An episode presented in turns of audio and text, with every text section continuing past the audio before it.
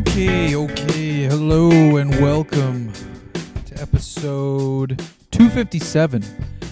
This is a solo episode of the podcast because I didn't realize that Chris was running out of town this week, so that's my fault. But, you know, what are you going to do? He's traveling to the exotic location of Boston, Massachusetts, I believe it's pronounced.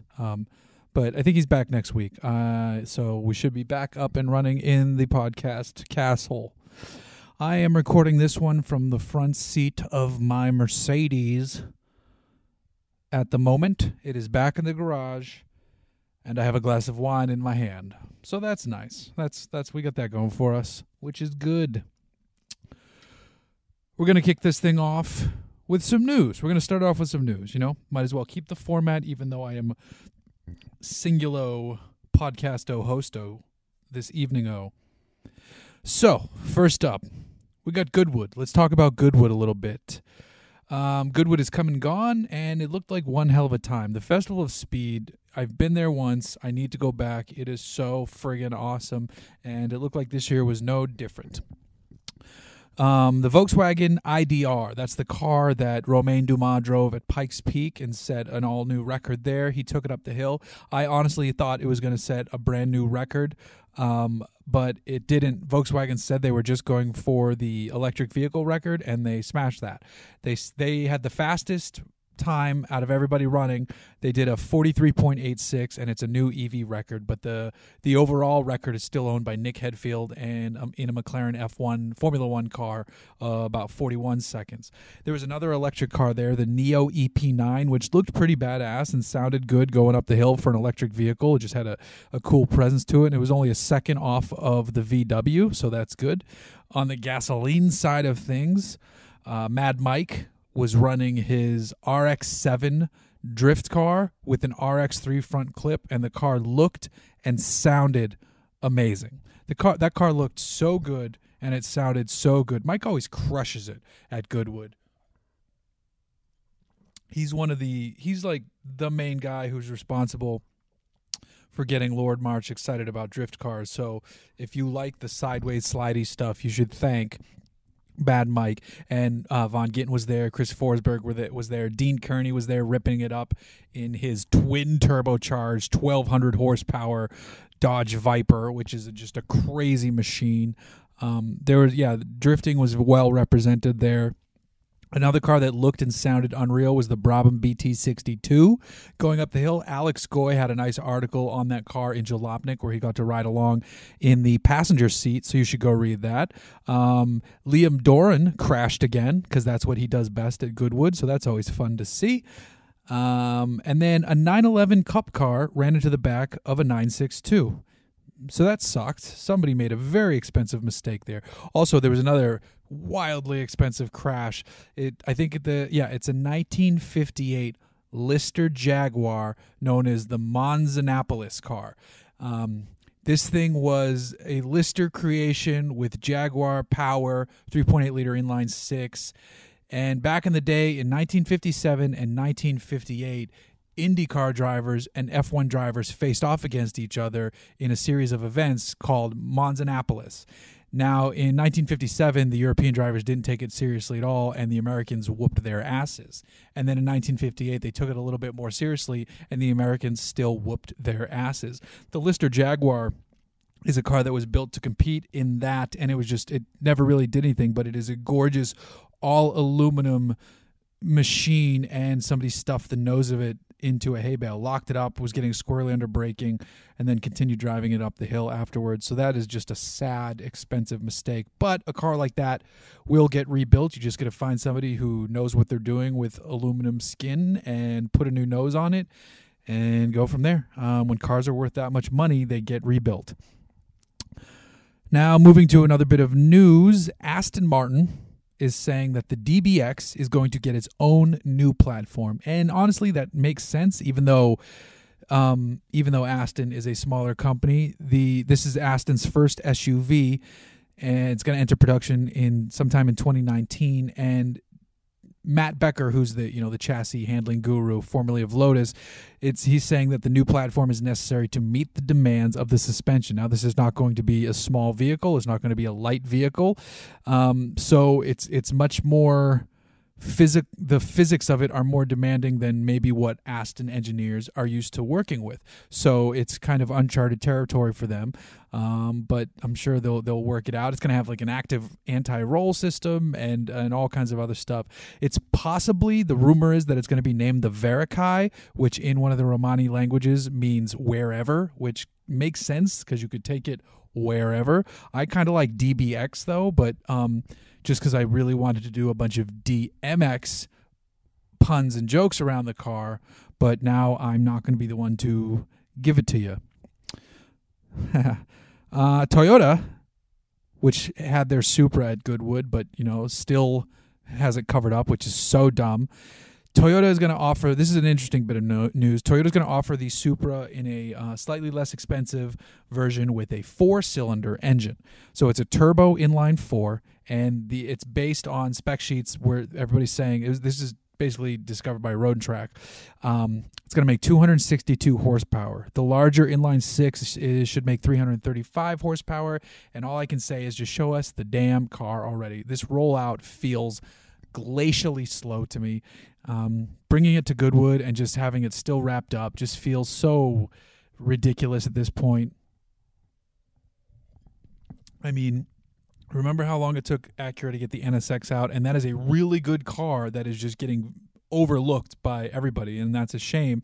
And I mean, could this happen with the Supra? Possibly. I'm bored of Supra news. I'm sure it'll drive brilliantly, but you know, we're going to have to wait and see because it's taking forever for the car to come out. That's all I've got for news tonight, so I'm going to jump onto your questions before we get into some of the car shit that I'm up to. You know the deal. You know who comes first. It's Patreon. They come before you guys because that's just how it rolls. So let's see. Let me dive into these Patreon questions. First up from Marshall Cash. Money pits. I seem to have turned my Fiesta ST into one, but I take it to the track a lot in addition to it being my daily, so I kind of expected this. But I'm curious. I have a car that does daily driving and monthly track duty, is cheap to put good tires on, and can carry 4 wheels, a floor jack, and all the other crap I need at the track. What else could I look at to replace my Fiesta? Power and comfort isn't as important as seat time and reliability. Why do you need to replace your Fiesta if it's doing everything you need to do? I don't know. I know that you can fit... No, maybe not 4 wheels. Well, with this rear seat, you probably could. I was going to say in like a BRZ or something. You kind of have it. You could jump up to a GTI or something, I guess, and go from there and get a little bit nicer car, but it's probably not going to be as... not that the GTI is unreliable, but your Fiesta is probably a little bit more reliable. I think you kind of are doing it and making it happen with your car, unless you just are ready to step up to, you know, more power or a little bit more room or slightly nicer interior or something like that. Then, yeah, I would start eyeballing slightly used GTIs if I were you, but otherwise, you know... keep ripping it off in that Fiesta. Sounds like you're doing it right. Dina Honda just writes, "What's up, guys? Just want to say hello." Thanks, Dina. Ryan Kelly has a very interesting, funny question that has nothing to do about cars, but it is about Shout Engine, but I will answer on Chris's behalf. Ryan Kelly, so I was discussing podcasts with 2 friends on Saturday while enjoying some adult beverages. I mentioned Shout Engine. One of them looked it up, and the first thing that shows up is a show called Come Town. Chris, care to discuss? So I looked it up. I went to Shout Engine. The most recent podcast or whatever it is constantly scrolling at the top, so it wasn't there. But if you eventually scroll down, it starts to get alphabetical. And there is, sure enough, a podcast named Come Town that is apparently a comedy podcast. Chris isn't censoring who does what, and it says it's a comedy podcast. There are 111 episodes in. I didn't listen to any of them, so I cannot vouch for the level of actual comedy there or what the comedy is about. But if you want to start your own podcast, you can pretty much call it whatever you want. That's the benefit of Shout Engine. So there's that. I think Chris would agree with me there. Jumping to Twitter, let's see what's going on Twitter. I'm trying to scroll down to see when the first question is. Yes. Okay. From Untitled Car Show, at Untitled Car Show. When will you super chat so we can pay you monies for this? Well, I mean, I did just have the Patreon people on, but I know what you're asking. And when Chris gets back in town, I believe the podcast studio will be nearer completion, which means we will have a video set up. And once we have the video component added in, we're going to add in the... then you'll be able to do that. We'll do it similar to basically how Matt is doing his show, where it'll be live. If you want to do the super chat bit, you can do the super chat bit. It's up to you. You can just tune in, listen for fun. You can wait till the audio version comes out. You can catch snippets. You can do it however you want to do it, but we're going to offer it in multiple formats for you. Just, pay whatever flavor you like. That's what we're going to have. I mean, it's really two flavors, but you'll be able to pick. Chris Tracy at Overlanding Dad. Why don't more people appreciate the G-Wagons for the off-road beasts that they are? Will we ever see a rebirth of the Camel Trophy type race with more than one manufacturer? I think enthusiasts appreciate the G-Wagon for what it is. The problem is that it has become a lifestyle vehicle for wealthy individuals who just want one of the more expensive, slightly loud, brash SUVs they can buy and not really knowing what they're buying. Because it's not like it's comfortable. They'd be much more comfortable in a GLS. They'd be much more they'd be much more comfortable in a fucking Escalade, but it's not about that. It is a fashion statement, and sadly 95% of G-Wagons on the road stay on the road. They never. And a lot of them these days, they're AMG variants with lower lips and low profile tires. They could still go places, but you're going to start bashing up bodywork at that point. I wish they offered some kind of, I don't know what they would call this spec. Yeah, I know you can get the 4x4 squared, but that's even a lifestyle-y item too. It looks, I've seen one or two of them in LA traffic, and it looks silly. Whereas I wish they had almost a more utilitarian version, which I'm sure you can get in other parts of the world, but it would be great to see it stripped back with proper front and rear bumpers for real approach and departure angles, maybe some steel wheels and, do it right, some big meaty tires.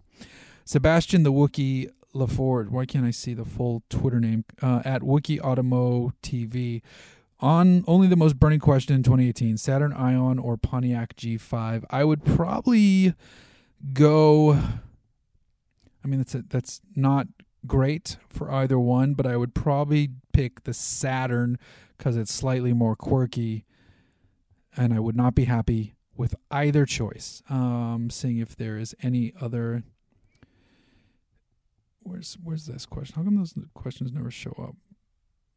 Why do you Team Raider live at Midnight Drifter? For some reason, your questions always get lost in the shuffle, but I know they're in here. His question. In October, and it's a good question, in October 1979, Kenny Powers, attempted and failed to jump more than a mile over the St. Louis River in a rocket-powered Lincoln Continental. Again, seriously, if you were to attempt the stunt now, what car would you use? I mean, there's a new Lincoln Continental, so you could do that. But yeah, if you've never heard of this jump, which is crazy, you should really go look it up because I think he broke it or... Somebody was going to do it, and then that person backed out, and somebody else got in the car and just went for it, and the wings immediately, because there are slight wings on it, they immediately give up. The car parachutes down to the river, and I think the guy broke his back. What would I use now? Because you'd have to pick something absolutely ridiculous. Like that Lincoln Continental back then was such a ridiculous, and it's a big full-size sedan is what they picked. It'd be like doing it today in an Audi A8. It's just like just not a good vehicle to soar a mile over a river. Not that there are any good vehicles. Maybe a Model X Tesla, so you could do it with the rear doors up, and then as soon as you get in the air, they watch them rip off. That might be kind of funny. There you go. That's my answer. And then I could blame it on Elon when it all went to shit. But then he'd call me a pedo guy or something. So, Facebook questions. Patrick Palladino asks, did you know that much about trucks, or did the producers give you material to study beforehand? Now, this is obviously in reference to Truck Wars on History, which I was one of the talking faces on it. I had a list of the topics that we would be be asked about, and I overstudied. They told me the interview portion, like, so I went somewhere, I sat down, there was two cameras on me. They wired me up for sound. You know, it was proper production with lighting guy, sound guy, camera people, producer, sitting in a chair asking me questions. And they said it could be like 3 to 4 hours. And I think I was done in an hour and a half because I ripped through all of the stuff they were going to ask me. Like, I over-prepared because I was so nervous that I would be woefully under-prepared. Like, I've never heard of Albert or August Freyhoff before the show, but now I know he's actually a really interesting guy who, you know, created the semi-trailer, which basically transformed the way cargo is moved around this country. And so, no, I would wager that almost everybody in there was studying a bit before you go in. That's the thing. Like, you think these people are all experts at this. They all are given the notes on what is going to be discussed. You still got to study it and not sound like a dickhead. But, yeah, no, I don't go in blind to that for sure. Russell Turnbull, what the hell is up with the Supra being touted in NASCAR? I don't know why people are freaking out about this. It's the perfect choice to be in NASCAR because everybody is moving away from sedans. The Camaro's already there. The Mustang's coming, and we're replacing. So now people are surprised that Toyota wants to replace the fucking Camry with the Supra. No, it makes perfect sense to get that car in front of a massive audience. It hasn't, like, it. And the most recent press conference on it, people were like acting like it came out of nowhere. They've been talking about it for like 6 months or more. So it's I'm surprised at the surprise of the Supra. It's the right choice. Josh Ostrander writes, "How much Spanish do I need to learn before Sunday?" He is giving away something. He's talking about we're going to Baja on Sunday, and the answer is it doesn't matter because he would probably speak it poorly anyway. Russell Turnbull also asks, when will the Hooniverse podcast icon change from the Hoon truck to the Wombat? I thought it was the Mercedes, this Mercedes that I'm sitting in now, but I guess it's not. I'll have to, I wonder if that's the iTunes icon you're talking about, Russell. Let me know, because I'll double check on that. There's an icon somewhere that needs to be changed, obviously. It should be changed to the Benz, and then eventually it'll be changed to the Wombat, but not yet, not ready yet. So, you know, we're working on it. Now on to some of the car shit that I've been doing. New video just went up for Truck Central. I have been driving the Lexus GX 460 this week, and I picked that one specifically because I feel like it's overlooked for what it is. You talked about people overlooking the G-Class. People don't even give the GX460 a second glance with respect to its off-road capabilities. That thing is a real off-road vehicle. Around the world, it's called the Land Cruiser Prado. Here, we only get it as the GX, but under the skin, it has center-locking diff. It has crawl control. It has a transfer case. It has four low. It has, and it's like different speed selectable front and rear crawl control. It's legit. It is a legit off-road vehicle. It is dated as fuck in the Lexus family. It needs some massive updating, but yeah. And then inside, it's super comfortable. The seats are great. The Mark Levinson sound system is excellent. It's not cheap. The one I drove was pretty fully loaded though. It's $73,000. But it's an old horse with that 4.6 liter. It used to be a 4.7 liter. It was the 2UZ. I think it's now like a one. I forget what the engine code is now, but it's a 4.6 liter, and it makes 301 horsepower and just under 300 pound-feet of torque. Has a 6-speed auto. The brakes are terrible. It has nose dive because it has actual suspension travel. It does have a unique kinetic dynamic suspension system, which is a hydraulic system that acts on the stabilizer bars to help reduce side-to-side roll, which some SUVs have and McLarens have. So it's an interesting system, and it has a sport, normal, comfort, and it does a decent job. I feel like without that, you would definitely be rolling around a lot, but it's still fore and aft. Nosedive, though, under braking is pretty funny. And the engine's not that responsive. You got to really mat it, and then once you do, it gets up and goes and has a decent tone to it. But otherwise, like, if you take that thing off-road, it's a wonderful vehicle to go out and get dirty, especially because then when you're coming back from the trails and people see this Lexus absolutely covered in dirt and mud, they're wondering who the hell you are and what you've done. And it's so fun to take a very expensive SUV and just get it absolutely filthy. There's something absolutely wonderful about that. Now, the GX460 goes away, and then the Cadillac CTS-V arrives on Thursday.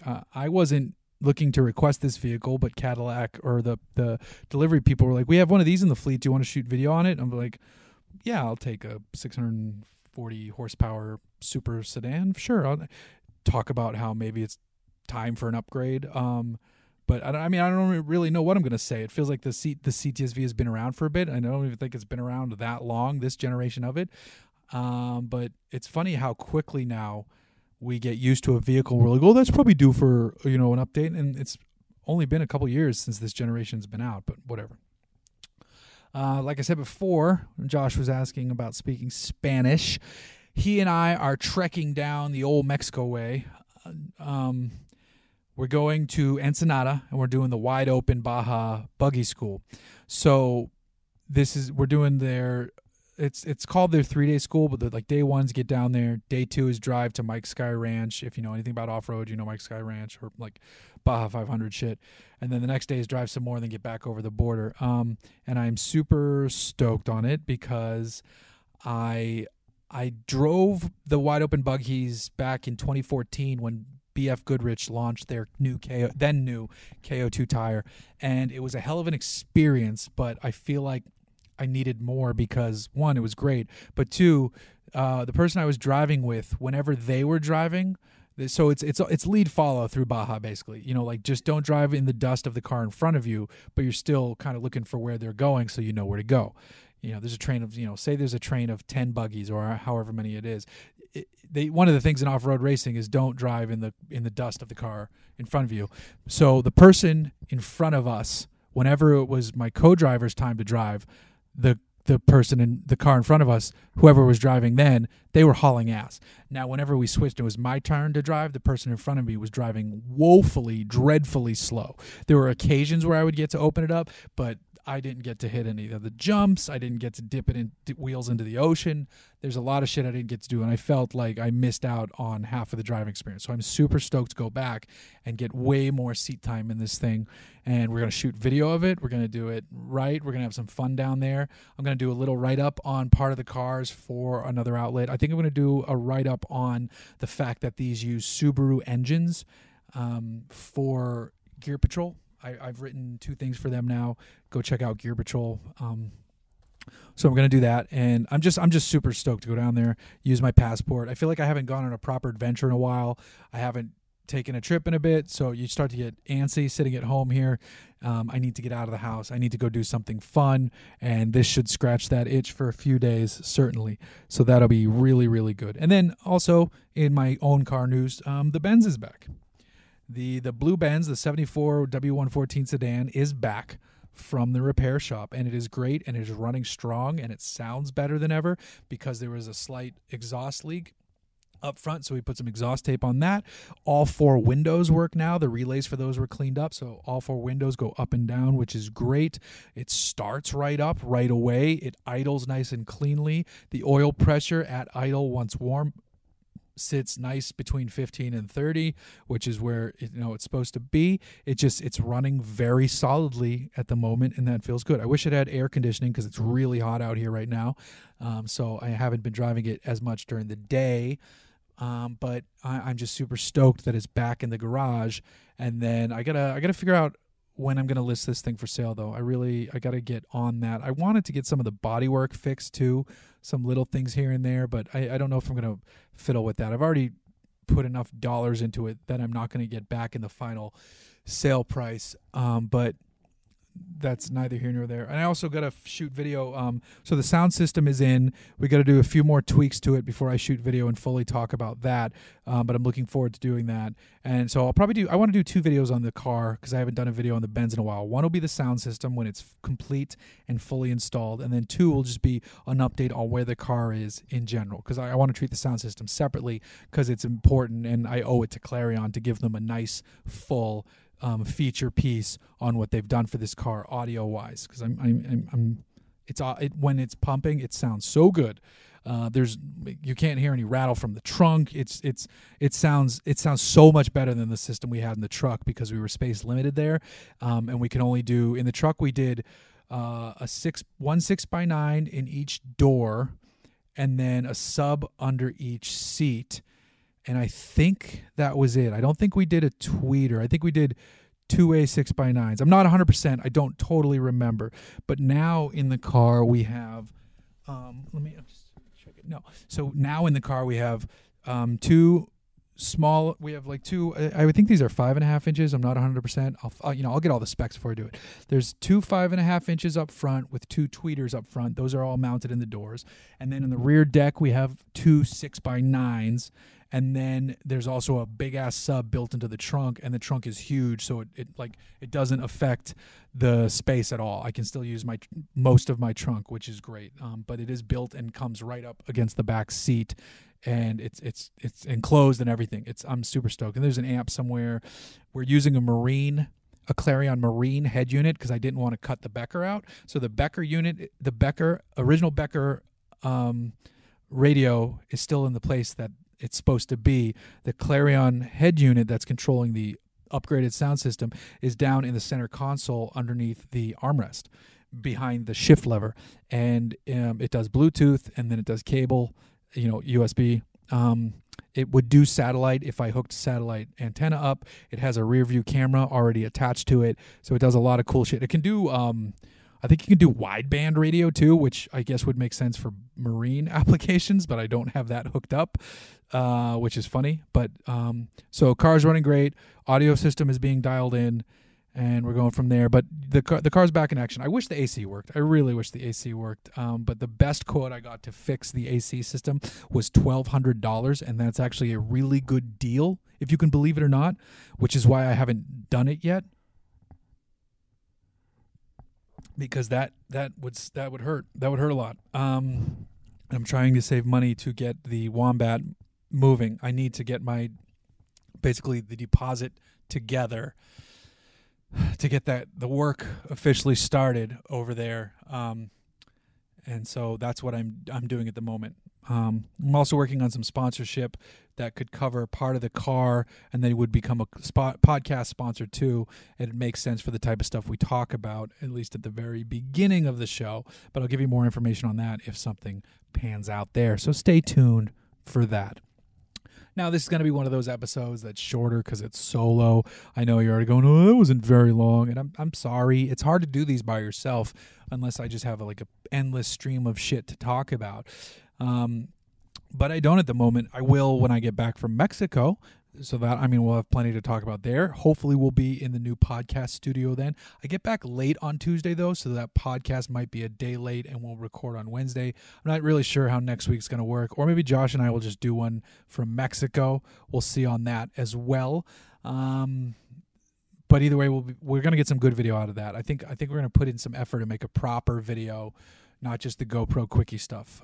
Get some establishing shots, Mexico B-roll, do this one right. I really want to do something fun with this one, so that should be good. Other car stuff coming up. I get the Alfa Romeo Stelvio Quadrifoglio soon, taking that on a road trip to Yosemite, so that should be nice. That'll be proper. Oh, another thing too, I'm gonna have a story soon on so there's a friendly PR person who always reaches out to me and says, hey, Dionys, I can never pronounce it because I don't ride motorcycles. Dionysi, I think it's Dionysi. They make, motorcycle clothes, and I don't ride, so I don't have a need. I'm not going to have someone send me stuff if I'm not going to use it. But then I was looking at their website, and they make mountain bike gear, so they're sending me that, and it finally came. And it came out I never heard back. They're like, yeah, I'll check on it. I was like, okay. And then a few weeks later, it shows up. So I'm super stoked to test out this Dionysi. I got to figure out what it is before I shoot video or talk about it for real, though. This gear, I got knee pads, elbow pads, a set of pants, which I'll wear when it's cooler out, and then a back protector. So I'm going to try to take this stuff to a mountain bike park and get some cool photos and do a review of this is stuff, you know them for their motorcycle stuff, but they also make mountain bike gear. So I'm going to talk about that, and I think that could be cool. I'm just finding a home for that story. I mean, I could put it on Hooniverse, but I don't want to. I want to get paid for it and do it in an outlet that makes sense. So that might also wind up on Gear Patrol, hopefully. We'll see. Fingers crossed on that one. But that's all I got going on right now. If you want to hear a question answered that didn't get asked on this, just reach out to me on Twitter, Facebook, whatever. On Twitter, I'm at Jay Glucker. Also follow at the Hooniverse. On Instagram, we're at the Real Hooniverse, and then I'm at Hooniverse Jeff on Instagram. We're Hooniverse on YouTube. Go to Hooniverse.com. Oh, some big news too. We are working with a new website designer. So we are redesigning our website. This has been a long time coming. It needs an updated coat of paint. It needs some search engine love on the back end. And we're currently doing the initial process of talking about new logos and branding. So we're just getting the ball rolling there. Probably won't happen for like 2 months or so, you know, the final rollout of it. But I'm excited about that, just to give the whole website a new, updated, more modern look. And you should be going to the site because we're trying to put more and more content on there to just start pumping the numbers up on the site, because they used to be years ago were growing like crazy, and then something happened at Google. We never figured it out, and we've just been dropping like a rock ever since. Thankfully, the YouTube channel came along and helped offset that a little bit, but now it's time to build the website back up and try to get the train back on track there, so to speak. So we're working on that. I'm very excited to see what comes out of it. I like this designer a lot. He designed, if you want to see some of his work, he's the person who designed a website called The Loam Wolf. That's L-O-A-M Wolf. It's a mountain bike website that does reviews and products, and I really love the aesthetic of their website. So I'm going to see if I can get him to do something similar for us. Obviously, you know, slightly different style-wise, because you don't want to just straight copy, but borrow some of the elements if we can. We'll see. We'll go from there. So that's where we're at right now. If you feel like rating and reviewing this on iTunes, please feel free.